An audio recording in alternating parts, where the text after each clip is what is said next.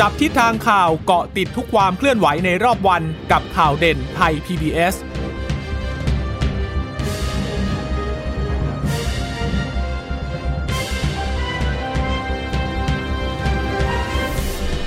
สวัสดีค่ะ สวัสดีค่ะต้อนรับคุณผู้ฟังสู่ข่าวเด่นไทย PBS ค่ะ เราพบกันเป็นประจำทุกวันจันทร์ถึงศุกร์บ่ายๆ แบบนี้ อัปเดตข้อมูลข่าวสารที่เกิดขึ้นในรอบวัน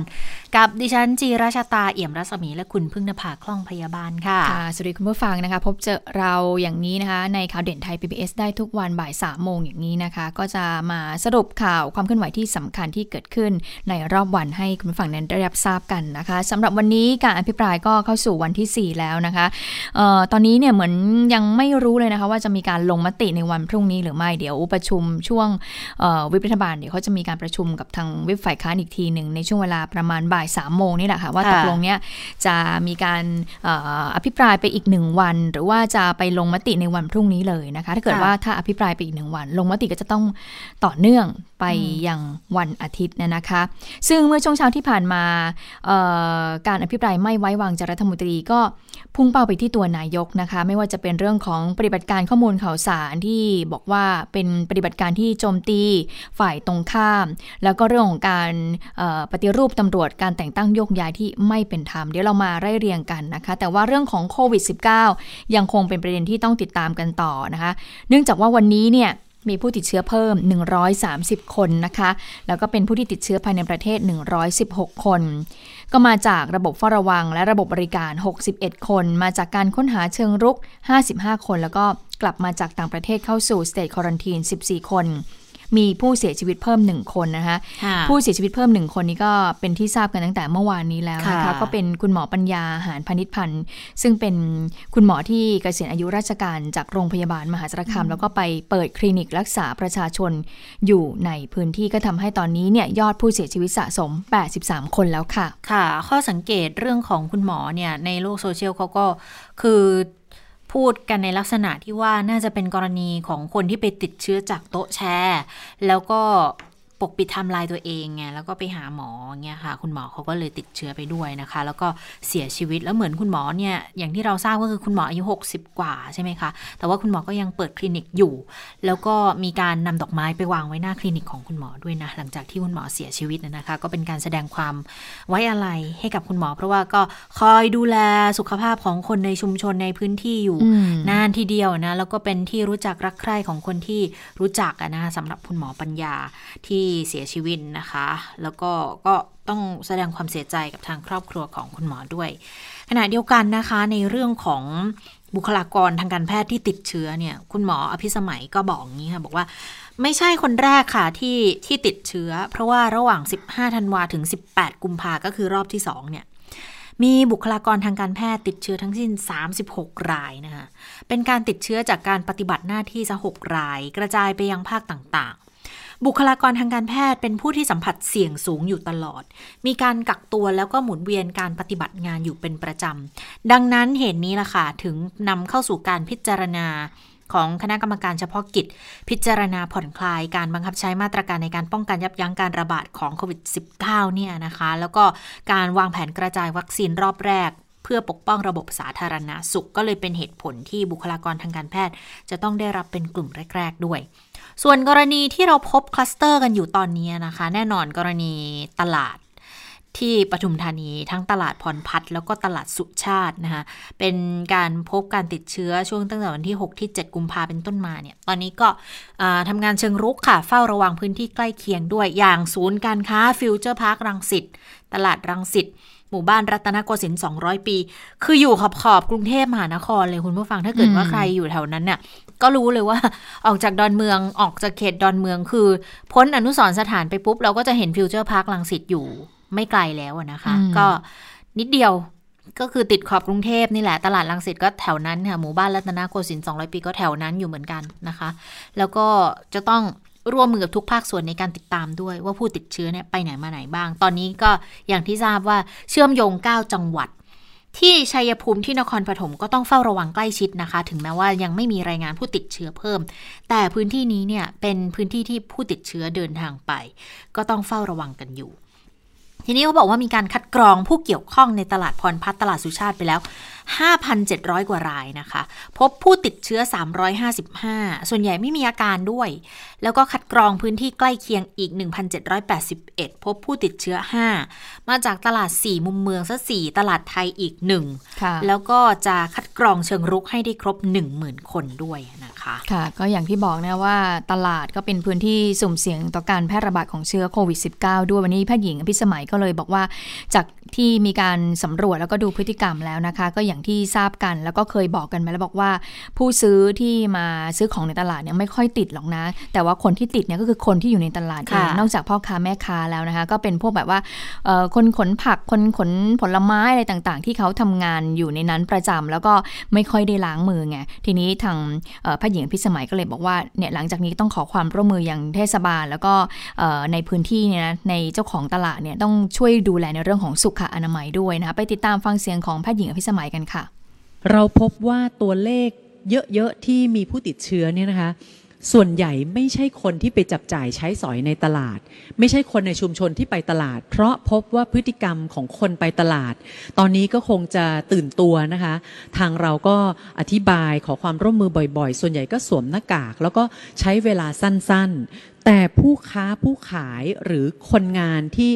อาจจะช่วยเข็นผักเข็นหมูเนื้ออะไรต่างอะไรเนี่ยนะคะ เป็นคนที่อยู่ในตลาดเป็นระยะเวลานานๆ อาจจะรับประทานอาหารร่วมกันอยู่ในตลาด แล้วก็มี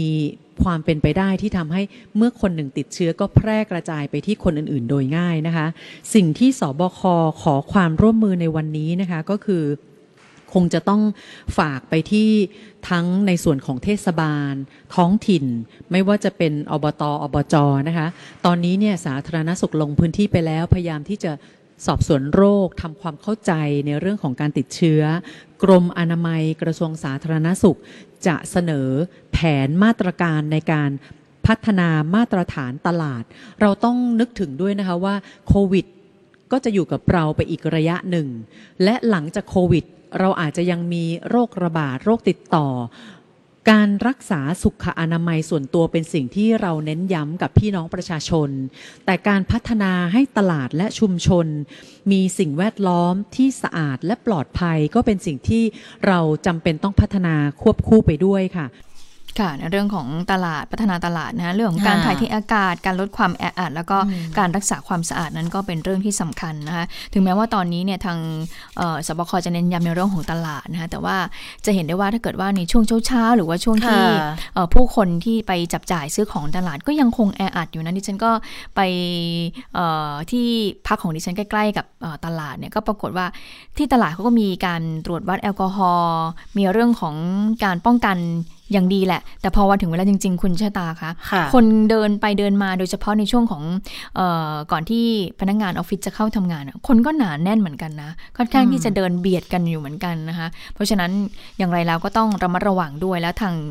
ผู้ประกอบการเจ้าของตลาดก็ต้องใส่ใจแล้วก็ให้ความสำคัญในเรื่องนี้ด้วยนะคะ ค่ะนี่ก็เป็นสิ่งที่สำคัญ เพราะว่าเราก็ทราบกันแล้วว่าคลัสเตอร์ตลาดนี้ไม่ใช่เล่นเลยนะ เพราะว่าอย่างสมุทรสาครก็อย่าลืมว่ามันเริ่มต้นมาจากคลัสเตอร์ตลาดเนี่ยนะคะ ที่ทำให้มีการติดเชื้อในลักษณะที่เยอะขนาดนี้ แต่ว่าอาจจะด้วยพื้นที่ของสมุทรสาครเนี่ยเขามีความจำเพาะนั่นก็คือเขาเป็นตลาดค้าส่งด้วยมีแรงงานข้ามชาติเวลาเขาอยู่ก็อยู่ใกล้ ๆ กันเนี่ยก็เลยอาศัยกันอยู่เยอะ ๆ แต่ถ้าเป็นจุดอื่นก็จะเป็นลักษณะของตลาดนัดตลาดใหญ่ ๆ เนี่ยอันนี้ก็ต้องดูแลในเรื่องของสุขอนามัยเพิ่มมากขึ้น แล้วคนที่ไปเดินตลาดเองก็อาจจะต้องเพิ่มการเฝ้าระวังในส่วนของตัวเองให้มากขึ้นด้วยนะคะ ทีนี้ในอีกคลัสเตอร์หนึ่งที่เคยเกิดขึ้นในกรุงเทพมหานครนั่นก็ที่เรารู้จักกันในชื่อคลัสเตอร์งานเลี้ยงหรือว่าคลัสเตอร์ดีเจมาตูมนะก็หลังจากที่ดีเจมาตูมเนี่ยตอนนี้อาการเขาก็ดีขึ้นแล้วคือออกจากโรงพยาบาลได้แล้ว แล้วก็โดนเรียกให้ไปให้ปากคำกับเจ้าหน้าที่ด้วยใช่ไหมคะ เพราะว่าเป็นลักษณะของการจัดงานวันเกิดที่ขัดต่อพรกฉุกเฉินด้วยนะคะ เพราะว่าจัดงานรวมกลุ่มสังสรรค์กันในช่วงที่เขาสั่งห้าม นะคะ ก็มีรายงานบอกว่าคือก่อนหน้านี้ขอเลื่อนไปแล้วครั้งหนึ่งนะ ส่วนวันนี้ค่ะ ก็มีรายงานบอกว่าคุณเตชินพลอยเพชรหรือว่าดีเจมาตูมเนี่ยแหละค่ะ ได้เดินทางเข้าพบกับพันตำรวจเอกพิทักษ์สุทธิกุล ผู้กำกับการสอนอทุ่งมหาเมฆแล้วก็พนักงานสอบสวนที่สอนอทุ่งมหาเมฆแล้วนะคะ ไปสอบปากคำไปรับทราบข้อกล่าวหาด้วย เพราะว่าผิดเนี่ยสองพรกรเลยอ่าหนึ่งพรกรกับอีกหนึ่งพรบก็คือพรบโรคติดต่อ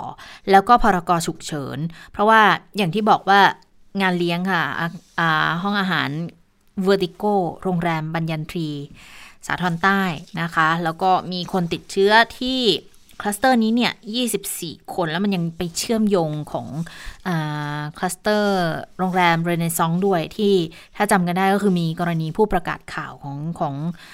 NBT ที่เขาติดมาจากที่เรเนซองเนี่ยนะคะ ก็ไปถึงดีเจมาตูมก็ ยกมือไหว้ทักทายสื่อมวลชน แล้วก็ขึ้นไปพบพนักงานสอบสวนทันทีก็ไม่ได้ให้สัมภาษณ์อะไรนะคะค่ะมาดูสถานการณ์โลกหน่อยนะคะแตะที่ 110 ล้าน8แสนรายแล้วนะคะ ก็เป็นรายใหม่เนี่ยเพิ่มขึ้น 3 9 0 0 0 0 รายนะคะ ก็ทำให้ตอนนี้เนี่ยเอ่อมีผู้เสียชีวิตรายใหม่ข อขออภัยค่ะ ผู้เสียชีวิตสะสมนะคะค่ะ2ล้าน4แสนรายนะคะ ก็เป็นข้อมูลล่าสุดเอ่อมีผู้ที่ได้รับวัคซีนแล้วทั่วโลกนะคะ 186 ล้านโดส ที่อเมริกาสหรัฐเนี่ยแหละค่ะ ฉีดไปแล้วนะคะ 57 ล้านโดสนะก็คิดเป็นร้อยละ 17.29 ของจำนวนประชากร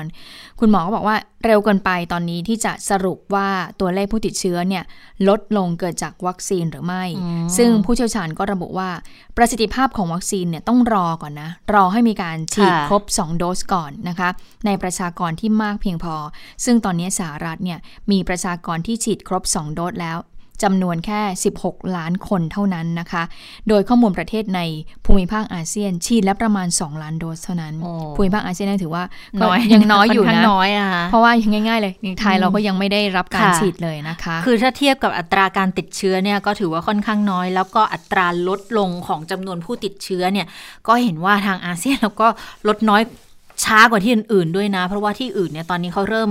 อ่าจำนวนการติดเชื้อเนี่ยเท่าข้อมูลที่ได้รับทราบมาก็คือ ลดลงค่อนข้างเยอะอย่างมีนัยสำคัญแล้วกันอืมกันในหลายภูมิภาคแล้วเหลือตรงอาเซียนเนี่ยแหละค่ะที่ก็ยังเยอะอยู่อะนะอืมอันนี้ก็อาจจะต้องติดตามกันแล้วว่า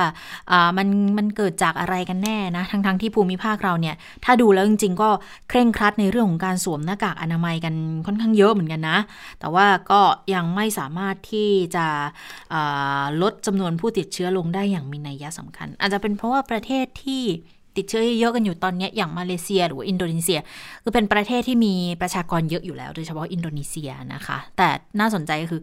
อินโดนีเซียก็ฉีดวัคซีนแล้วนะอืมทำไมถึงยังไม่ลดลงอย่างมีนัยสำคัญอันนี้ก็ ต้องติดตามดูเหมือนกัน ค่ะ เรื่องของเชื้อไวรัสกลายพันธุ์ก็ต้องเป็นสิ่งที่เราก็ต้องเออให้ความสนใจแล้วก็มีการติดตามอย่างใกล้ชิดด้วยนะคะะทีนี้มาดูเรื่องของการอภิปรายไม่ไว้วางใจรัฐบาลโอ้เมื่อช่วงเช้าที่ผ่านมาค่อนข้างที่จะชุลมุนวุ่นวายโอ้โหเกิดการประท้วงกันหลายรอบนะ ไม่ว่าจะเป็นค่ะช่วงของเออคุณนัชยา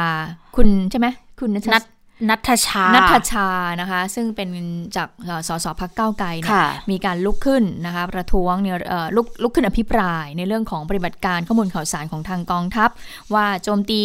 ฝคตหรือเปล่าอ่าตอนแรกดิฉันก็งงนะฝคตคืออะไรอ๋อฟตคฟตคฝ่ายตรงข้ามฝ่ายตรงข้ามนั่นเองนะคะ ก็เป็นการพูดถึงเรื่องนี้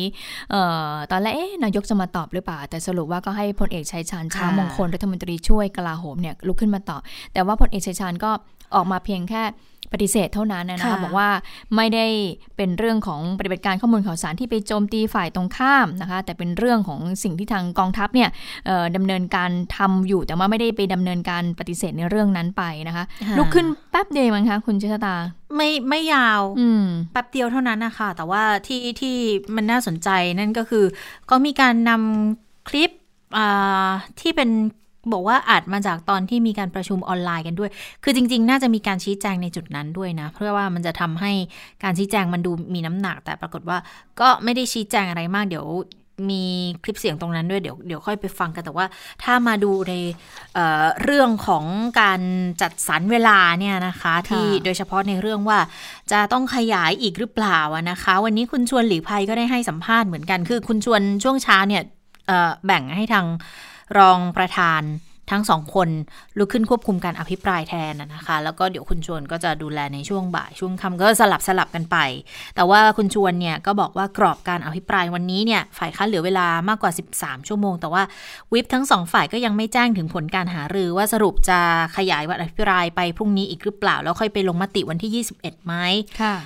ก็ต้องพิจารณาเวลาของฝ่ายค้านก่อนว่าใช้ไปเท่าไหร่แล้วนะคะ แล้วก็วันนี้อีกเหมือนกันจะมีการนัดเคลื่อนไหวชุมนุมทางการเมืองของสองกลุ่ม ก็ต้องย้ำในเรื่องของการรักษาความปลอดภัยบอกภายในสภาไม่มีไม่มีปัญหาหรอก แต่ว่าภายนอกสภาเนี่ยทางตำรวจนครบาลเขาก็จะคอยติดตามอยู่ด้วยนะคะ เดี๋ยวแล้วก็มันจะมีในกรณีที่มีการตอบเกี่ยวกับเรื่องของคำข้อกล่าวหาต่างๆ ที่มีการอภิปรายกัน เพราะว่าอย่างที่เห็นอย่างวันนี้ พลเอกชัยชาญเป็นคนลุกขึ้นตอบลุกขึ้นตอบแทนนายกรัฐมนตรี แล้วก็ยังมีอีกหลายกรณีที่ก่อนหน้านี้ก็จะมีรัฐมนตรีอย่างตอนเมื่อวันก่อนเนาะที่มีการอภิปรายเรื่องเหมืองแร่ค่ะค่ะอ่าก็จะเป็นรัฐมนตรีสุริยะค่ะของอุตสาหกรรมลุกขึ้นชี้แจงแทนนายกรัฐมนตรีด้วยเหมือนกัน คุณชวนก็บอกจริงๆก็เป็นสิทธิ์ว่าจะตอบหรือไม่ตอบในกรณีที่มีการอภิปรายฟังเสียงคุณชวนในประเด็นนี้กันค่ะ ความจริงแล้วเวลามันไม่เหมือนกระทู้นะฮะกครับระทู้เนี่ยต้องต้องคัดคันให้ตอบได้ แต่ว่ากรณีไม่ไว้วางใจเนี่ยถ้ายิ่งไม่ตอบไปยิ่งแสดงว่าเอ่อน้ำตรีก็ไม่สามารถตอบคำถามผู้อภิปรายได้อืมทีนี้มันไม่ไม่จำเป็นต้องไปคัดคันอะครับไม่ตอบก็ได้สมมติเขาไม่ยอมตอบเลยนะถ้าคนนี้ก็ยังทำได้เป็นเรื่องปฏิไม่วางใจ ถ้าไม่ตอบเลยประชาชนว่าโอ้แสดงว่ารัฐมนตรีนี้ตอบไม่ได้ไม่ไม่สามารถตอบได้ ก็ความ ผิดพลาดก็อยู่ที่รัฐมนตรีดังนั้นอันนี้คือประเด็นที่ต้องอธิบายพอแต่ว่าเข้าใจว่าเขาเข้าใจแล้วตอนหลังอธิบายว่า มันไม่ใช่กระทู้ถามที่จะไปซักให้เขาตอบเขาไม่ตอบเขาก็มีสิทธิ์ตอบไม่ตรงประเด็นก็เป็นความบกพร่องของเขาเองนะฮะครับดูแล้ววันอาทิตย์นะครับท่านประธานไหนนะครับน่าจะถึงวันอาทิตย์ไหมครับลงมติการลงม ติผมไม่แน่ใจว่าพรุ่งนี้จะได้เท่าไหร่เพราะว่าถ้าจะลงมติวันเสาร์เนี่ยพรุ่งนี้ต้องไม่เกินสองอย่าง ครับ ไม่เกินเที่ยงคืน เป็นไปได้หรือไม่เกินเที่ยงคืนเก้าโมงครึ่งกว่าจะถึงเที่ยงคืนเนี่ยผมไม่แน่ใจว่าจะได้สักกี่คนนะสี่มันไม่ถึงสิบสองชั่วโมงเราก็ต้องรักษาคำมั่นสัญญาครับโดยรับปากเขาว่าสิบสองชั่วโมงก็ต้องให้เขาตามเวลาที่เป็นจริง ค่ะทีนี้ก็ต้องรอก่อนแล้วว่าเรื่องของเวลาในการอภิปรายนะคะ ก็เเดี๋ยววิบสองฝ่ายเขาคุยกันใช่ไหมคะว่า แล้วสรุปจะได้ผลเป็นยังไง จะมีการพยายามเร่งให้ได้จบในวันนี้ไหมจบแล้วก็พรุ่งนี้เนี่ยตามกำหนด ก็คือเขาจะต้องอาลงมติกันในวันพรุ่งนี้นะคะ แล้วแต่ว่าถ้าถ้าไม่เสร็จจะต้องขยายหรือเปล่านะ ก็อยู่ที่การเจราจาแล้วว่าจะเป็นยังไงนะคะอืมค่ะ ทีนี้มาเออรองนายกวิษณุเครืองามบ้างก็ให้คำเออตอบคำถามกับสื่อมวลชน ถึงภาพรวมการพิปราย 3 วันที่ผ่านมา ผู้สื่อข่าวก็ถามว่าเป็นยังไงบ้างคะภาพรวมเออรองนายกก็บอกว่าก็ให้ประชาชนเป็นผู้ที่วิจารณ์ไปละกัน เพราะว่าทั้งรัฐบาลและฝ่ายค้านควรพูดอะไร หรือไม่ควรพูดอะไร เพราะว่าพูดกันในสภาก็พอแล้วนะคะทีนี้ก็มีการถามเหมือนกันบอกว่า เดี๋ยวเห็นบอกว่าฝ่ายค้านเนี่ยจะนำหลักฐานที่ที่ได้ที่มีการอภิปรายเนี่ยไปยื่นต่อปปชรองนายกวิษณุว่ายังไงนะคะก็บอกว่าก็ดูจากหลักฐานที่นำมาอภิปรายก็ไม่มีอะไรน่าเป็นห่วงนะ แต่ไม่ทราบว่าจะมีเบื้องลึกเบื้องหลังอะไรหรือเปล่าที่จะไปยื่นปปช คืออาจจะมีหลักฐานอื่นที่ชัดเจนมากกว่านั้นหรือเปล่า แต่ถ้าเอาที่อภิปรายในสภา ไปบอกกับปปชหรือศาลก็คงไม่ได้ ซึ่งฝ่ายค้านคงมีอะไรในมือ แต่ว่าไม่ทราบนะคะออรองนายกก็บอกว่าเป็นเรื่องธรรมดานะของการอภิปรายไม่ไว้วางใจ เมื่อจบลงแล้วฝ่ายบริหารก็จะต้องทำอะไรบางอย่าง ฝ่ายค้านก็จะต้องไปทำอะไรต่อ อันนี้เป็นสิ่งที่คาดหมายกันไว้อยู่แล้ว จึงไม่ใช่เรื่องที่น่าวิตกไปฟังเสียงค่ะ ก็เป็นธรรมดาของการอภิปรายว่าเมื่อจบลงแล้วนั่นแหละ มันฝ่ายบริหารเองก็อาจจะต้องทำอะไรบางอย่าง ฝ่ายค้านเองก็ควรจะต้องทำอะไรต่อ อันนี้เป็นสิ่งที่คาดหมายอยู่แล้ว รัฐธรรมนูญในบางฉบับถึงขนาดบอกว่าถ้ากล่าวหาว่าทุจริตต่อจากนั้นต้องไปดำเนินการเรื่องทุจริตนะ อะไรอย่างนี้นะฮะเพราะฉะนั้นก็เขาอาจจะมีหลักฐานอะไรอยู่ในมืออย่างอื่น ถ้ามีก็ไปว่าได้เลยไม่เป็นไรก็ไม่ใช่เป็นเรื่องที่ต้องวิตกไม่วิตกนะฮะเจ้าตัวเองอาจจะควรวิตกมากกว่า ทีนี้นอกจากเรื่องของการยื่นเรื่องให้กับทางปปช หรือว่ายื่นเรื่องให้ศาลดำเนินคดีหลังจากที่มีการอภิปรายยื่นเรื่องให้ศาลพิจารณาหลังจากที่มีการอภิปรายเสร็จสิ้นลงไปแล้วนะคะ ที่บอกว่าเป็นเรื่องธรรมดานะคะ ก็ยังมีการสอบถามถึงกรณีที่เมื่อวานเนี่ยสารรัฐธรรมนูญ มีมติรับคำร้องร่างแก้ไขรัฐธรรมนูญ ว่ากระบวนการแก้ไขเนี่ยเเป็นไป คือสภามีอำนาจแก้ไขก็คือแก้รัฐธรรมนูญร่างใหม่ทั้งฉบับหรือไม่นะคะ อาจารย์วิษณุก็บอกว่ากรณีนี้ก็ไม่ไม่เป็นไรคือรับก็ยังมีการเดินหน้ากระบวนการแก้ไขรัฐธรรมนูญได้ตามปกติ แล้วก็บอกว่าไม่น่าจะสร้างความกังวลให้กับสสนะ เพราะถึงแม้ว่าจะลงมติวาระสามไปแล้ว แต่ว่ารัฐธรรมนูญก็ยังไม่ได้มีผลใช้อยู่ดีอะค่ะ ก็ยังต้องรอลงประชามติ แล้วก็ต้องส่งให้สารรัฐธรรมนูญอีกภายใน 30 วันอีกครั้งหนึ่งก่อนที่จะนำขึ้นทุนกล้าวดังนั้น ระยะเวลาเนี่ยยังอีกยาวแล้วก็ยังมีที่ต้องทำอีกเยอะนะคะ ซึ่งต่อให้ภายหลังแล้วศาลจะวินิจฉัยบอกว่าการแก้ไขรัฐธรรมนูญไม่ชอบเนี่ย แต่ก็ถือว่าสภาได้ดำเนินการถูกต้องตามขั้นตอนแล้ว ซึ่งจะพูดอย่างนี้อาจารย์วิษณุบอกว่าถ้าเป็นอย่างนี้นะ พูดแบบนี้อย่างที่อธิบายไปเมื่อสักครู่เนี่ย พูดอย่างนี้ไม่ได้ เพราะว่าถ้าศาลวินิจฉัยว่าไม่ถูกต้องก็ต้องเลิกค่ะ แต่ตราบใดที่ศาลยังไม่ตัดสินอะไรออกมา ยังไม่มีคำวินิจฉัยใด ๆออกมา กระบวนการก็ยังคงเดินต่อไปได้ แล้วก็รอกระทั่งสุดท้ายก็จะไปบรรจบกันอยู่ดี จะได้ตัดสินใจกันต่อว่า เอ๊สรุปจะทำยังไงกันต่อไป ก็คือก็คือ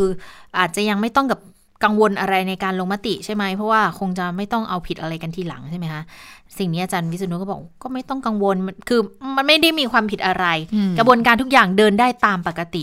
จนกว่าศาลจะมีคำวินิจฉัยออกมาว่าได้หรือไม่ได้ คือถ้าไม่ได้ก็ก็จบที่ทำมาทุกอย่าง ก็จบก็ฟาวแต่ไม่มีใครผิดไม่มีใครถูกนะคะเพราะฉะนั้นก็สัปดาห์หน้าที่เขามีการนัดประชุมกันนะคะ เพื่อที่จะมีการพิจารณาในวาระสองและวาระสามก็น่าจะเป็นไปตามปกติเหมือนเดิมนะคะะทีนี้มาเรื่องของการอภิปรายเมื่อช่วงเช้าที่ผ่านมาก็เข้มข้น แล้วก็ชุลมุนกันเล็กน้อยทีเดียวนะคะสำหรับข้อกล่าวหาปฏิบัติการ I.O. นี่แหละค่ะที่คุณนัชชาบุญชัยอินสวัสดิ์สสกทมพักเก้าไก่เนี่ยเป็นผู้ที่ขอเปิดพิปรายทั่วไป ไม่ไว้วางใจพลเอกประยุทธ์จันโอชา มีการตั้งข้อกล่าวหา 3 ข้อด้วยกันเนื่องจากว่านายกอยู่ในฐานะของรัฐมนตรีว่าการกระทรวงกลาโหมด้วยนะคะ 3 ข้อค่ะก็คือไม่ปฏิบัติตามนโยบายเร่งด่วน ที่ถแถลงไว้ต่อรัฐสภา โดยเฉพาะอย่างยิ่งข้อ 7 ค่ะ ที่สัญญาว่าจะป้องกัน และลดผลกระทบในเชิงสังคม ความปลอดภัยอาญากรรมทางไซเบอร์ 2 ก็คือจงใจใช้งบประมาณแผ่นดิน เวลาราชการบุคลากรของรัฐในการสร้างความเกลียดชัง 3 ก็คือว่ามีพฤติกรรมที่โกหกซ้ำซาก ปฏิเสธว่าไม่ปฏิบัติการข้อมูลข่าวสาร ไม่มีปฏิบัติการข้อมูลข่าวสารนี้ และไม่ตอบสนองต่อการตรวจสอบของประชาชนและสภาด้วยนะคะ แล้วก็บอกว่าพลเอกประยุทธ์ทำให้อาชีพทหาร แทนที่ทหารเนี่ยจะได้ทำหน้าที่ปกป้องประชาชน จากอริราชศัตรู แทนที่จะปกป้องสถาบันเทิดทูนไว้เหนือการเมือง กลับนำมาเป็นเกราะกำบังตัวเองจากการวิจารณ์ของประชาชนนะคะ ก็มีการเอาความจงรักภักดีต่อสถาบันเนี่ยมาเป็นอาวุธทำร้ายประชาชน นอกจากนั้นคุณนัชชายังเปิดคลิปด้วยหลักฐานการประชุมออนไลน์ของมทบ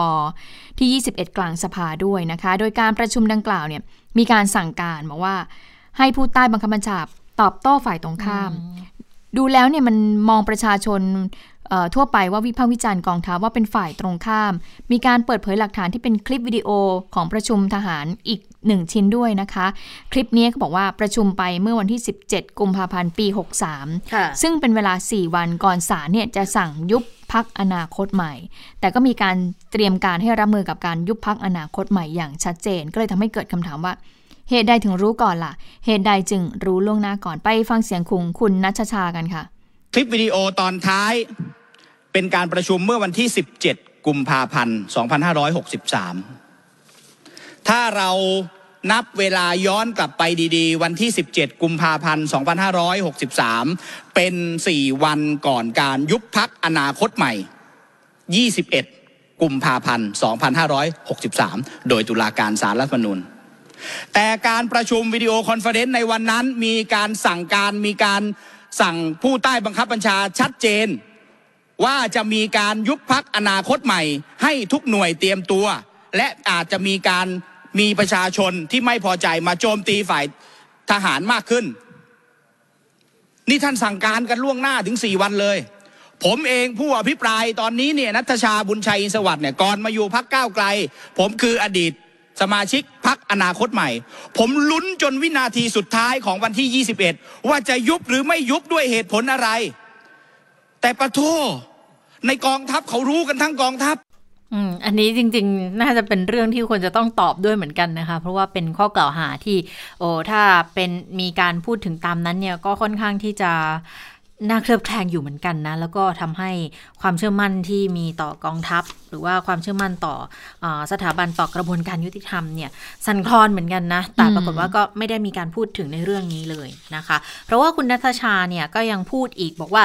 บางคนเนี่ยดูคลิป รือว่าดูจากวันที่ของคลิปแล้วอาจจะมองได้ว่าโอ้โหมันคลิปมันตั้งแต่ปีที่แล้วแล้วนี่ใช่ไหมคะ ถ้าเกิดว่ากุมภาพันธ์ก็เนี่ยก็หนึ่งเกือบเกือบเกือบจะหนึ่งปีแล้วล่ะ แต่ทีนี้มันก็ต้องอยู่ที่ว่า แล้วหลังจากนั้นล่ะไอกระบวนการ I.O. เหล่านี้ยังมีอยู่หรือไม่คุณนัทชาเขาชี้ให้เห็นอย่างนี้เขาบอกว่ามันก็ยังไม่ได้จะหมดไปนะ แล้วก็มีการเพิ่มมากขึ้นด้วย อาจจะไม่ได้หมายรวมถึงทางโลกออนไลน์ด้วย เพราะอย่างทางสื่อ ของสังกัดรัฐเองเนี่ยก็มีการสั่งการในลักษณะของการทำ I.O. ด้วยเหมือนกันมีการจัดรายกุ้งรายการอะไรอย่างเงี้ยนะคะ แล้วก็มีเอกสารหลักฐานที่แสดงให้เห็นถึงเอ่อเหตุการณ์ที่เกิดขึ้นในระยะที่ผ่านมาเมื่อไม่นานนี้เองนะคะ ฟังเสียงของคุณเอ่ออ๋อไม่ใช่มีเสียงเดียวขอไปดิฉันสับสนนิดนึงนะคะอืมเพราะว่าก็มีการพูดถึงในเรื่องนี้ด้วยอะนะคะ ดังนั้นแล้วก็เป็นคำถามที่โยนไป ให้ทางฝ่ายรัฐบาลเนี่ยเป็นคนเขาจะต้องมาเป็นคนชี้แจงแล้วอ่านะคะ แต่ว่าค่ะก็อย่างที่เราทราบคือชี้แจงสั้นๆ เดี๋ยวไปฟังเสียงของพลเอกชัยชาญกันนิดนึงค่ะ ผมอยากกราบเรียนเน้นย้ำอีกครั้งว่าท่านรัฐมนตรีรัฐมนตรีว่าการกระทรวงกลาโหมนั้น ไม่ได้มีนโยบายไม่ได้มีสั่งการอะไรที่จะให้หน่วยต่างๆ หรือหรือโดยเฉพาะหน่วยกองทัพนั้น ไปทำอะไรที่จะให้ใส่ร้ายประชาชนที่จะให้ ประชาชนนั้นเกิดความเกลียดชังแตกแยก สิ่งต่างที่ทำนั้นคือว่าจะทำอย่างไรให้ประชาชนได้รับทราบผลงาน แล้วก็ได้รับทราบสิ่งที่ถูกต้องนะเพื่อความสงบเรียบร้อย เพื่อไม่ให้เกิดความขัดแย้งนั่นเอง เพื่อไม่ให้เกิดความเกลียดชังกันขึ้นในสังคม ก็ตอบสั้นๆนะสั้นๆย้ำจริงเอ่อบอกว่าไม่มีนโยบายสั่งการให้กองทัพหรือหน่วยงานต่างๆ ไปใส่ร้ายประชาชน หรือทำให้ประชาชนนั้นเกิดความแตกแยกหรือเกลียดชังเพียงแต่ว่า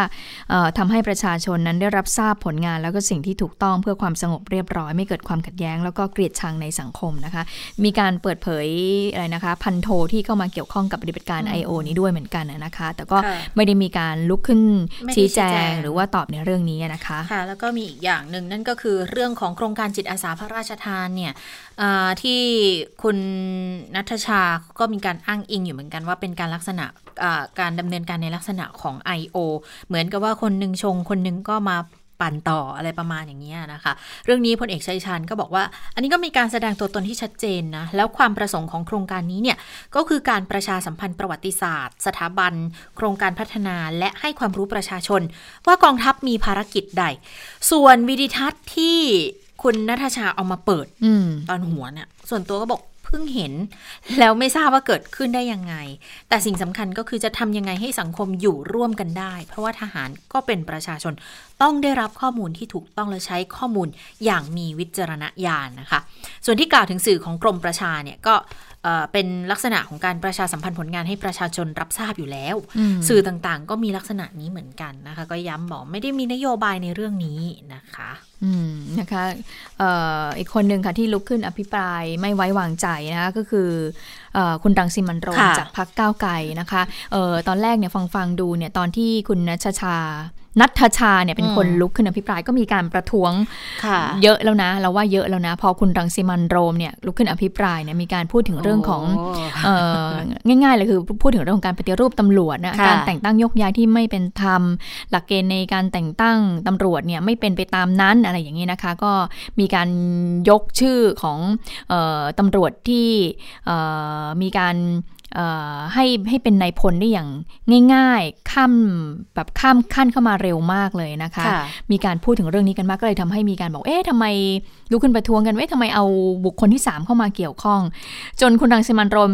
ตอนแรก ๆ ก็ใช้ชื่อเต็มเลยนะ ตอนหลังๆก็มาปรับเปลี่ยนเป็นใช้ชื่อ ตัวชื่อย่อต่อเต่าชื่อย่อ โดนประท้วงบ่อยไงเออว่าเป็นการพาดพิงคนอื่น แต่ก็คือรู้กันไปหมดแล้วไงค่ะเออมันก็เลยมีการตั้งข้อสังเกตอยู่เหมือนกันนะคะ ทีนี้คุณรังสิมันต์โรมก็พูดอย่างนี้แล้วปรากฏว่าคนที่ลุกขึ้นตอบเนี่ยก็คือพลเอกประวิตยวงษ์สุวรรณเฮ้ยเราก็ตอนที่เราฟังอยู่นะก็นึกว่าพลเอกประวิตยนี่จะคงจะพูดอะไรที่ยาวหน่อยอ๋อมีการประท้วงกันเหมือนกันบอกว่า สิ่งที่คุณรังสิมันต์โรมพูดเนี่ย เรื่องของการแต่งตั้งโยกย้ายไม่เป็นธรรมเนี่ยมันไม่ไม่อยู่ในช่วงของพลเอกประวิตยเลยนะพลเอกประวิตยอ่าไม่ได้มาเอ่อเกี่ยวข้องเลยอย่างเช่นคุณปรินาเขาก็บอกว่าคุณพลเอกประวิตยเนี่ยถ้าคุณจะอภิปรายเนี่ยเรื่องของที่ดิน เรื่องของน้ำเรื่องของภัยแล้งอะคุณอภิปรายพลเอกประวิตยได้ แต่เนี่ยสิ่งที่คุณอภิปรายเนี่ยพลเอกประวิตยไม่ได้มีอำนาจหน้าที่เอ่อที่มาดูแลในส่วนนี้แล้วเนี่ยจะมาอภิปรายทำไมนะคะ ก็คือเหมือนไม่เข้าประเด็นสักทีนะคะ ทีนี้ เดี๋ยวเรามีเสียงของออคุณรังสิมันโรมเรื่องนี้ด้วยไปฟังกันค่ะ ที่ผมยกคำของทั้งสองคนนี้มา สิ่งที่ผมสนใจ ที่สองคนนี้เขาพูดตรงกัน ก็คือมีตั๋วอยู่ในวงการตำรวจ ตั๋วที่มีแล้วจะได้ทุกอย่าง ตั๋วที่มีแล้วอาจจะซื้อตำแหน่งได้ในราคาที่ถูกลงกว่าครึ่งท่านประธานครับ สิ่งที่ผมกำลังจะแสดงให้เห็นต่อไปนี้ เป็นสิ่งที่เกิดขึ้นในยุคพลเอกประยุทธ์และพลเอกประวิตยคุมตำรวจ ซึ่งก็ไม่แน่ใจนะครับว่ามันคือตั๋วที่ว่ากันไหมท่านประธานครับอย่างที่ผมบอกไปแล้วว่าหลักเกณฑ์ที่ว่านี้มันมีอยู่ในทั้งกฎกตรและในประกาศสำนักนายกรัฐมนตรี ซึ่งตัวพลเอกประยุทธ์และพลเอกประวิตยทั้งคู่ต่างก็มีหน้าที่ต้องรักษาไว้ซึ่งความศักดิ์สิทธิ์ของกฎหมายทั้งสองฉบับ แต่แทนที่จะเป็นผู้รักษากฎพลเอกประยุทธ์กับพลเอกประวิตยกลับหาทางยกเว้นมันทั้งคู่ ตอนนั่งประชุมกตรก็ยกเว้นกฎกตรพอไปประชุมคอรมก็ยกเว้นประกาศสำนักนายกรัฐมนตรีทำให้หลักเกณฑ์ที่เขียนมาเสียดิบดี สุดท้ายก็กลายเป็นแค่เพียงเศษกระดาษท่านประธานครับการยกเว้นหลักเกณฑ์ที่มีกฎหมายเขียนไว้ถึง 2 ฉบับ บังคับใช้โดย 2 องค์กรที่แตกต่างกัน เอาเข้าจริงแล้วมันไม่ง่ายนะครับ แต่คนอย่างพลเอกประยุทธ์กับพลเอกพลเอกประวิตยเนี่ยกับทำมันสำเร็จค่ะ คือคุณรังสิมันเขาพยายามที่จะชี้แจงว่า คราวนี้เนี่ยมาอภิปรายก็เพื่อที่จะปกป้องตำรวจที่ซื่อสัตย์สุจริต ทั่วประเทศ โดยเฉพาะเรื่องของตั๋วในวงการตำรวจ ที่ทำให้เกิดการวิ่งเต้นซื้อตำแหน่งที่สูงขึ้น มีนายตำรวจที่ได้รับการยกเว้นหลักเกณฑ์ และคณะกรรมการข้าราชการตำรวจให้เลื่อนขั้นได้ ก็พยายามอ้างอิงบอกว่ามันเป็นมาตั้งแต่ยุคของพลเอกประวิตยแล้ว แล้วก็สืบเนื่องมาจนถึงพลเอกประยุทธ์ในปัจจุบัน ก็พยายามจะชี้ให้เห็นว่าทำไมเขาถึงต้องพูดถึงพลเอกประวิตยด้วยทั้งๆที่ก็พ้นจากการอ่ากำกับดูแลตำรวจไปแล้วอะนะคะ แล้วก็ยกตัวอย่างพลตำรวจตรีเอ่อพลตำรวจโทต่อเต่า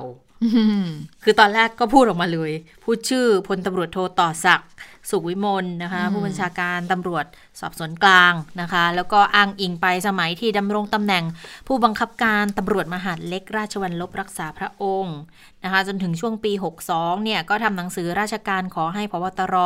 สนับสนุนแต่งตั้งตำรวจ 3 นาย เป็นตำรวจที่ไม่ได้อยู่ในการบังคับบัญชา ขัดกับหลักการแต่งตั้งโยกย้าย ก็เลยมองว่า เนี่ยมีตั๋วหรือเปล่า แล้วตั๋วออกมาในรูปแบบของหนังสือสั่งการหนังสือราชการเลยนะคะก็เลยบอกว่าอ้าวอย่างนี้อาศัยกฎหมายอะไรล่ะทำไมถึงท่านทั้งสองถึงปล่อยให้เกิดขึ้น รู้เห็นหรือไม่หรือว่าช่วยกันปกปิดนะคะ ก็ในช่วงที่มีการอภิปรายอย่างที่เราทราบมาโหประท้วงกัน ช่วงแรก ๆ ยังไม่ค่อยเท่าไหร่นะพอหลังๆไปก็มีการพูดพาดพิงถึงบุคคลที่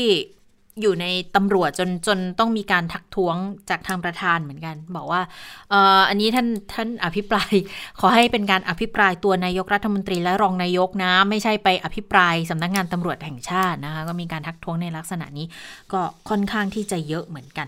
ทีนี้ในตอนที่ลุกขึ้นมาตอบคำถามค่ะพลเอกประวิตยเองก็ตอบสั้น ๆ เหมือนกันแบบอืมลุกขึ้นตอบสั้นก่อนง่ายเนอะได้ได้อืมใจความมากบอกว่าไม่มีการกระทำอะไรที่ผิดไปจากข้อบังคับ ที่เคยมีมาอืมแล้วก็หลังจากนั้นนายกรัฐมนตรีก็ลุกขึ้นตอบเหมือนกัน ก็ใช้เวลาไม่นานแหละค่ะ ถ้าเกิดเทียบกับการตอบคำถามอย่างเรื่องกรณีของเหมืองเมื่อวันก่อนน่ะ อันนั้นจะตอบยาวหน่อย แต่ว่าวันนี้เนี่ยตอบไม่ได้ยาวสักเท่าไหร่ แต่ว่าจะตอบได้ตรงตามที่ถามหรือไม่นะ ก็เดี๋ยวไปลองฟังเสียงของนายกรัฐมนตรีกันค่ะ ในเรื่องหนังสือสนับสนุนการแต่งตั้งข้าราชการตำรวจ ระดับสารวัตรที่เสนอสนับสนุนต่อพบตรนั้น ก็เป็นเพียงหนังสือสนับสนุนการพิจารณาขอแต่งตั้ง ซึ่งจะมาจากหน่วยใดก็ได้นะครับ ทั้งนี้จะอยู่ในดุลยพินิษของผู้บัญชาที่มีอำนาจ จะรับไว้พิจารณาอย่างไรหรือไม่ก็ได้นะครับ หรือไม่พิจารณาก็ได้นะครับ ในเรื่องที่สองกรณีการแต่งตั้งข้าราชการตำรวจนั้นที่มีหลักเกณฑ์ยกเว้นหลักเกณฑ์การแต่งตั้งนั้นจะเป็นการเสนอโดยสำนักงานตำรวจแห่งชาติ ผ่านผู้บัญชาการตำรวจชั้นขึ้นมานะครับ โดยจะต้อง เป็นการพิจารณาถึงความรู้ความสามารถ ความประพฤติประสบการณ์การรับราชการประกอบด้วย รวมทั้งมีเหตุผลอันสมควร และความจำเป็นที่จะต้องแต่งตั้งไปดำรงตำแหน่ง ที่ต้องอาศัยความรู้ความสามารถพิเศษเฉพาะทางนะครับ ที่มีผลงานเป็นที่ประจักษ์และเป็นผู้ที่ได้รับความไว้วางใจจากผู้บัญชา ให้ดำรงตำแหน่งบังคับชาที่มีความเฉพาะเจาะจงซึ่งจะทำให้เกิดความผิดพลาดไม่ได้นะครับ โดยพิจารณาจากผลงานที่ปรากฏด้วยนะครับ ส่วนการที่จะบอกว่าใครไปเสียเสียเงินเสียทอง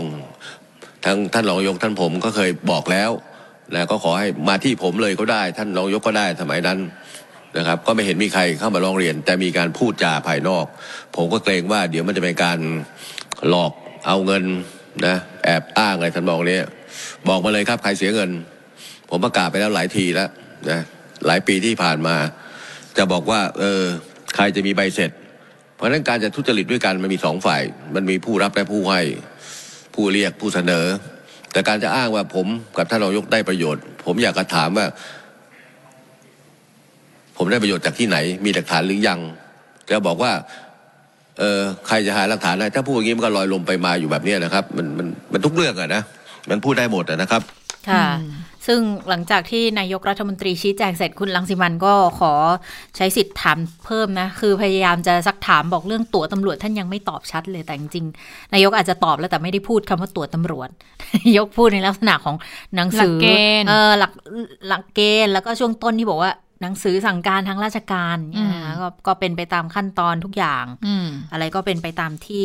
เอ่อมีขั้นตอนที่มีไว้ไม่เคยรับสินบน ไม่เคยซื้อขายตำแหน่งใด ๆ ทั้งสิ้นนะคะ ค่ะ ก็มีการพูดพาดพิงด้วยนะบอกว่า เอ๊ะมีระระบอบประยุทธ์ระบอบประวิตรทำให้มีการประท้วงกันมากเหมือนกันนะคะโอ้โดยช่วงช่วงคุณรังสิมันโรมนี่ลุกขึ้นประท้วงกันคือเยอะประนะคะท้วงประท้วงจน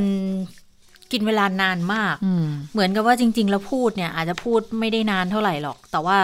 ตอนที่ประท้วงอะค่ะ ช่วงต้นๆ อาจจะปล่อยนานหน่อย แต่ช่วงท้ายๆ พอเริ่มมีการหยิบยกชื่อหน่วยงาน ราชวัลลบขึ้นมาอืมคุณไพบุญก็ขึ้นทันทีคือแตะ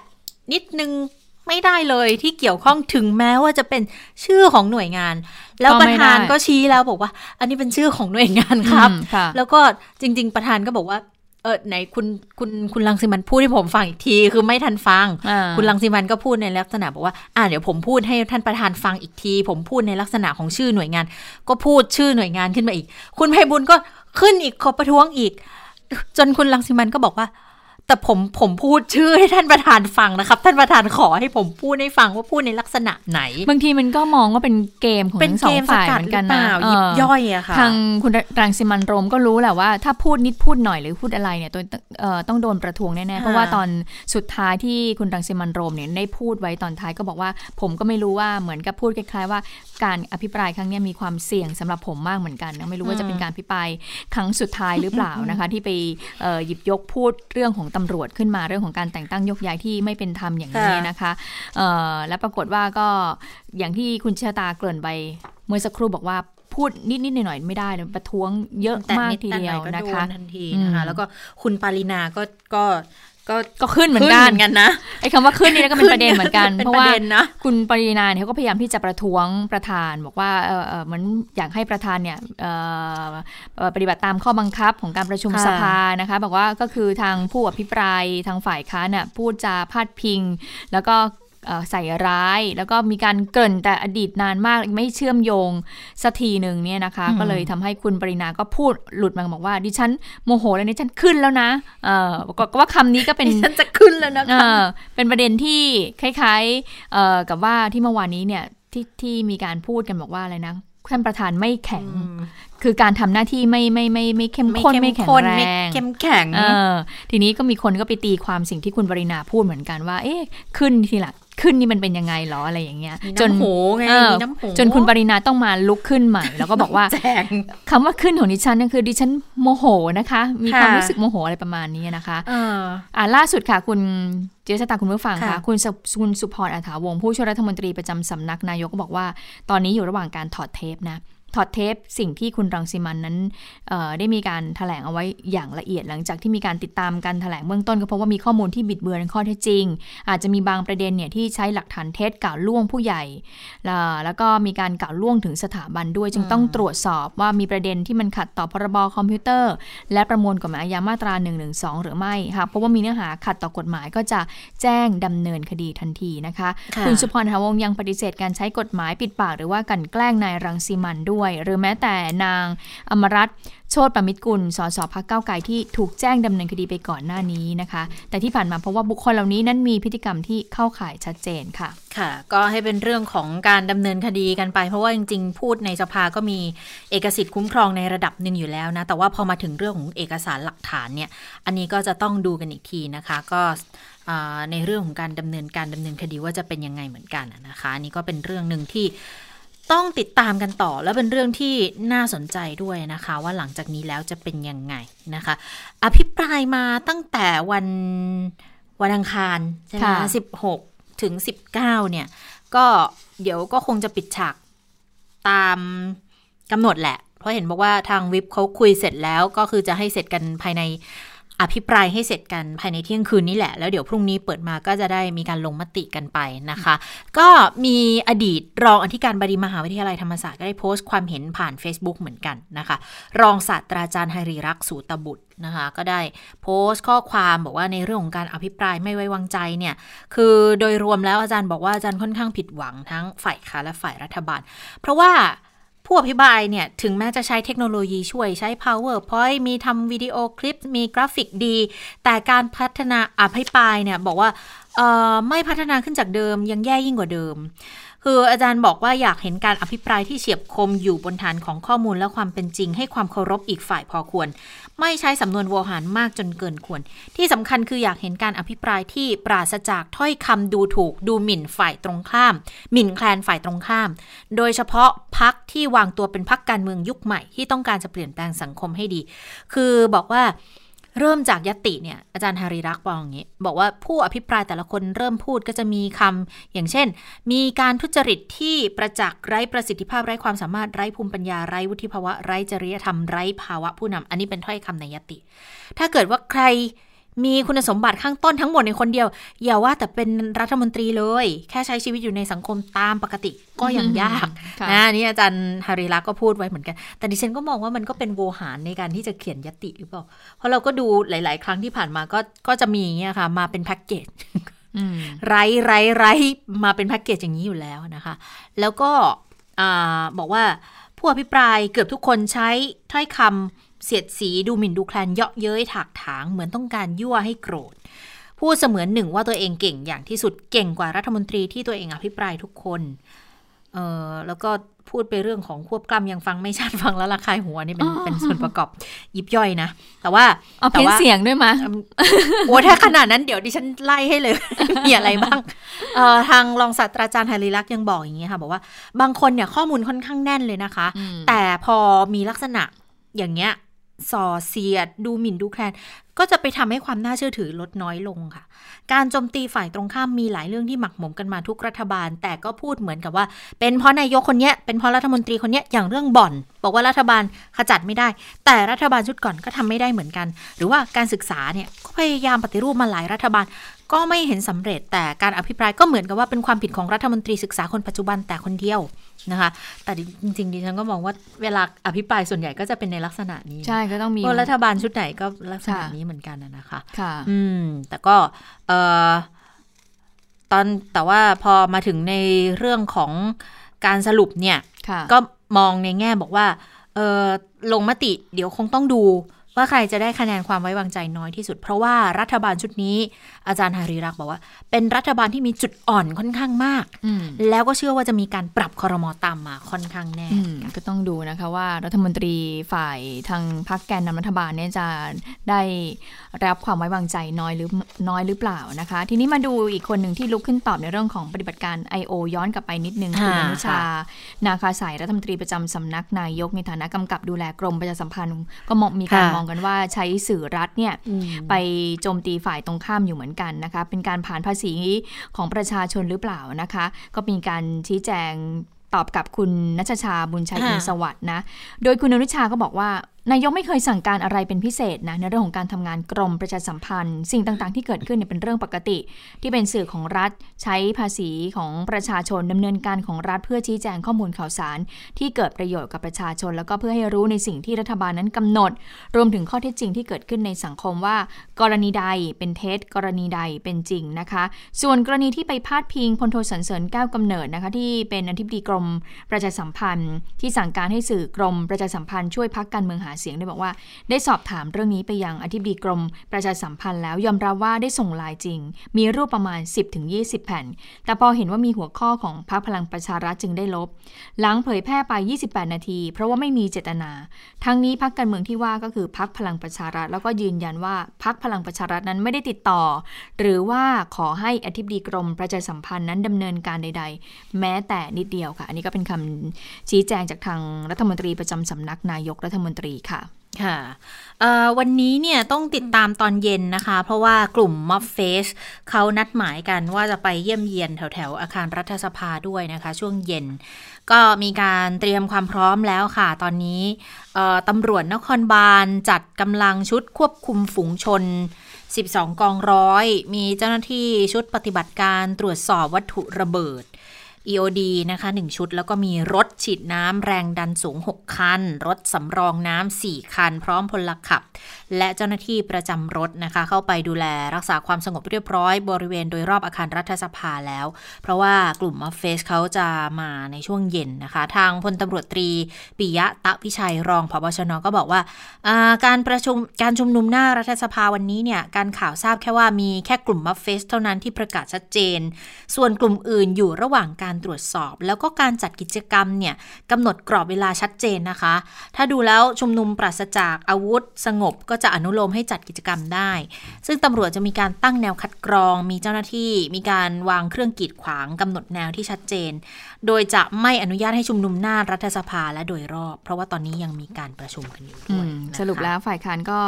ยอมแล้วนะคะ ปิดอภิปรายค่ะก่อนเที่ยงคืนก็จะมีการโหวตในวันพรุ่งนี้ต่อไปก็ต้องไปดูหลังการลงมติในวันพรุ่งนี้นะคะอะได้เวลาสถานการณ์ในต่างประเทศแล้ว สวัสดีค่ะคุณสาวรักษ์ค่ะ สวัสดีค่ะ คุณผู้ฟัง สวัสดีทั้งสองท่านค่ะค่ะอ่าไปเริ่มที่ประเทศเมียนมากันก่อนนะคะ ก็เป็นข่าวเศร้า เพราะว่ามีผู้เสียชีวิตจากเหตุประท้วงในเมียนมา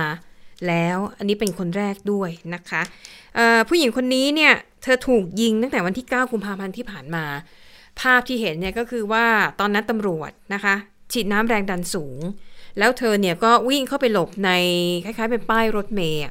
แต่ว่าตอนนั้นมีจังหวะที่แบบมีตำรวจยิงด้วยด้วยกระสุนจริงนะคะ ปรากฏว่าถูกยิงเข้าที่ศีรษะ แล้วก็อาการโคม่านับตั้งแต่นั้นเป็นต้นมาเลยนะคะเเหตุการณ์นี้เกิดขึ้นที่กรุงเนปิดอค่ะ แล้วก็แน่นอนพอถูกยิงที่ศีรษะเนี่ยก็คือเกิดภาวะสมองตาย แล้วก็โคม่าอยู่ในโรงพยาบาลนะคะ จนกระทั่งวันที่ 15 กุมภาพันธ์ที่ผ่านมาค่ะ ทางครอบครัวก็ตัดสินใจให้แพทย์เนี่ยสามารถถอดเครื่องช่วยหายใจได้นะคะ แต่ว่าาการเสียชีวิตเนี่ยคือเกิดขึ้นในวันนี้โดยโรงพยาบาลนะคะประกาศว่าอ่า ผู้ประท้วงหญิงคนนี้เนี่ยเสียชีวิตแล้ว ชื่อของเธอนะคะคือมยะตเวตตเวตคาย อายุ 20 ปีเท่านั้นเองนะคะ แล้วก็ทำงานเป็นพนักงานอยู่ในร้านสะดวกซื้อนะคะ ก็ถือว่าเป็นผู้เสียชีวิตจากการชุมนุมประท้วงในเมียนมาคนแรก นับตั้งแต่ที่กองทัพเมียนมาทำรัฐประหาร ตั้งแต่วันที่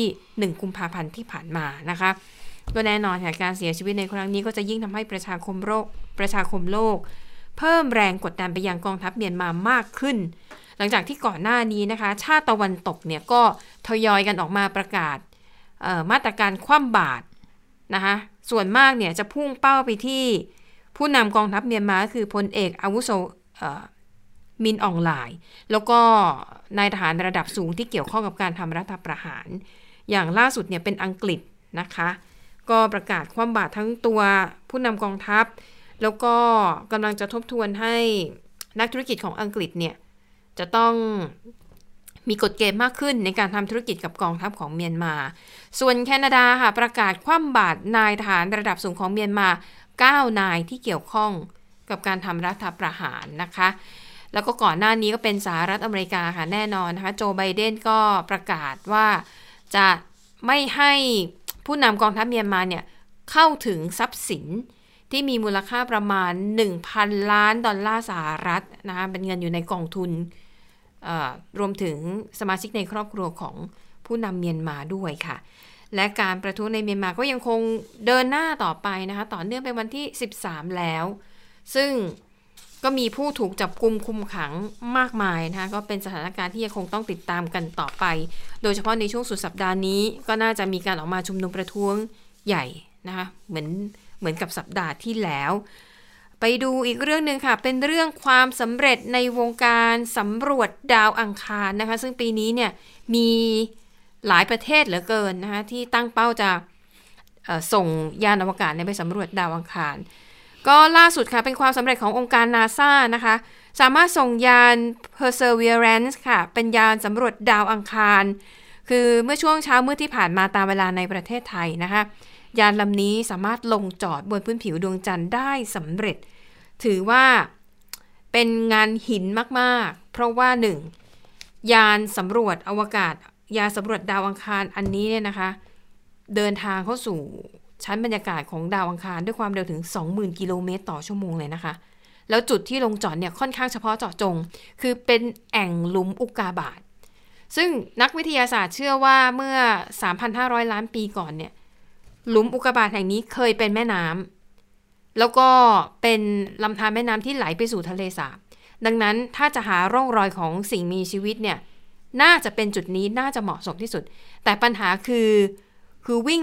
คือ พุ่งเข้ามาด้วยความเร็วถึง 20,000 กิโลเมตรต่อชั่วโมงเนี่ย คือถ้ามันลงพลาดจุดเนี่ย คือไม่ได้ลงในจุดที่วางไว้หนึ่งคือไปกระแทกกับขอบแอ่งอุกาบาต ก็อาจจะทำให้ตัวยานได้รับความเสียหาย 2. ลงบนขอบอุกาบาตเขาก็เท่ากับว่าจะไม่สามารถกลับลงไปในหลุมได้ ซึ่งเป็นจุดที่ต้องการสำรวจนะคะ ดังนั้นเขาบอกว่าโอกาสที่จะมีความผิดพลาดเนี่ย ก็ยังมีอยู่ เขาเรียกว่าเป็น 7 นาทีแห่งความระทึก เพราะว่าเป็นช่วงเวลาของการลงจอด แต่ว่าในที่สุดนะคะก็ประสบความสำเร็จ ภารกิจหลังจากนี้ค่ะ เจ้ายาน Perseverance เนี่ยนะคะ คือลักษณะเขาจะเป็นเหมือนกับเป็นรถยนต์รถแทรกเตอร์คันใหญ่ๆนะคะแล้วก็จะมีอุปกรณ์ในการเก็บหินแล้วก็ก้อนหินแล้วก็ดินบนพื้นผิวดาวอังคารนะคะ จะเก็บมาทั้งหมด 30 ตัวอย่าง แล้วก็จะใส่ หลอด แล้วไอตัวอย่างเหล่านี้เนี่ยจะถูกส่งกลับมายังโลกมนุษย์ ในเวลาอีกประมาณ 10 ปีข้างหน้า ก็ต้องรอดูกันนะคะ แล้วก็ยังจะมีการเดินสำรวจนะคะมีกล้องถึง 19 ตัวมีไมโครโฟนด้วยนะคะ แล้วก็มีอุปกรณ์ที่จะใช้ถ่ายภาพพื้นผิวดาวอังคาร ซึ่งภาพแรกเนี่ยเขาส่งมาแล้วนะนะคะก็เป็นภาพพื้นผิวดาวอังคารที่ก็ถือว่าเป็นความสำเร็จ รั้งล่าสุดขององค์การนาซาจากนี้ก็คือต้องรอดูว่าสัญญาณภาพที่จะส่งกลับมารวมถึงตัวอย่างนะคะของดินแล้วก็ก้อนหินด้วยค่ะ ส่วนที่ไต้หวันนะคะ มันมีปัญหาเรื่องของการสั่งซื้อวัคซีน เห็นไหมอย่างที่บอกต่อให้มีเงินนี่ก็อาจจะซื้อไม่ได้นะคะ แต่ว่ากรณีของไต้หวันเนี่ยปัญหาเกิดขึ้นเนี่ยเขาคาดว่าจีนน่าจะมาเกี่ยวข้อง เพราะว่ารัฐมนตรีกระทรวงสาธารณสุขของไต้หวันเนี่ยนะคะเขาเปิดเผยว่าจริง ๆ แล้วเมื่อเดือนธันวาคมที่ผ่านมาไต้หวันเนี่ยทำข้อตกลงซื้อวัคซีน 5 ล้านโดส จากบริษัท BioNTech ของเยอรมนี แล้วเขาบอกว่าการเจรจาตกลงเนี่ยเป็นไปด้วยดีเลยนะ จนกระทั่งนาทีสุดท้ายเนี่ยการเจรจาที่ใกล้จะสำเร็จเนี่ยกลับชะงักไป โดยทางฝั่งของเยอรมนีเนี่ยไม่ได้ให้เหตุผลชัดๆนะคะ แต่ทางฝ่ายไต้หวันเนี่ยบอกว่าสาเหตุที่การเจรจาซื้อวัคซีนจากเยอรมนีไม่บรรลุผล น่าจะมาจากแรงกดดันทางการเมือง คือแม้ว่าไต้หวันเวลาเขาพูดเนี่ยเขาไม่ได้เอ่ยชื่อประเทศเลยนะ แต่พอพูดมาในแนวทางนี้ก็รู้เลยว่า น่าจะหมายถึงรัฐบาลจีนนะคะ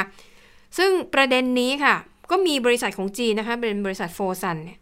เขาก็บอกว่าเขาก็ไปทำข้อตกลงสั่งซื้อวัคซีนกับไบโอเทคเหมือนกันนะ แล้วก็ตามข้อตกลงเนี่ย คือบริษัท Fosun ของจีน จะได้รับการถ่ายทอดเทคโนโลยี แล้วก็สามารถจัดจำหน่าย วัคซีนของ BioNTech ได้ ทั้งในจีนแผ่นดินใหญ่ ในฮ่องกงในมาเก๊าและไต้หวันด้วยไงทีนี้ประเด็นว่าแล้วบริษัทของไต้หวันเองที่ชื่อว่า TTY Biofarm ก็ไปเจรจากับ BioNTech เหมือนกันแล้ว ข้อตกลงไม่บรรลุผล เขาก็เลยสงสัยว่า เอ๊ะ หรือว่าจีนจะกดดัน แต่จีนบอกจีนไม่ได้ทำอะไรเลยนะ ส่วน BioNTech นะคะก็ออกแถลงการบอกว่า การเจรจากับไต้หวันยังคงดำเนินอยู่ ซึ่งทางบริษัทเนี่ยต้องการที่จะช่วย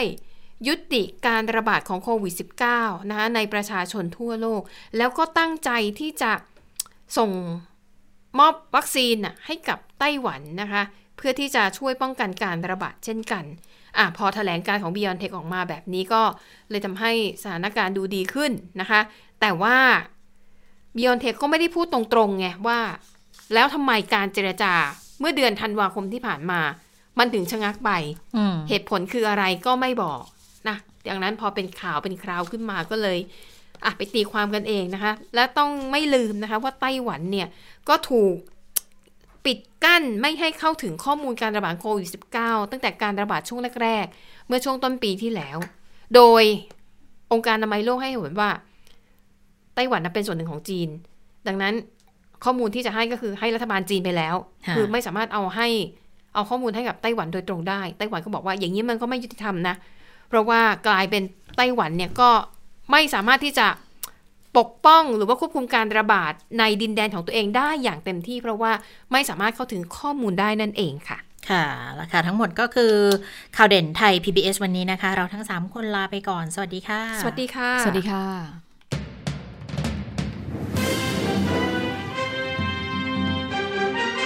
ติดตามข่าวเด่นไทย PBS ได้ทุกวันจันทร์ถึงศุกร์เวลา 15 นาฬิกา ทางไทย PBS Radio และติดตามฟังข่าวได้อีกครั้งทางไทย PBS Podcast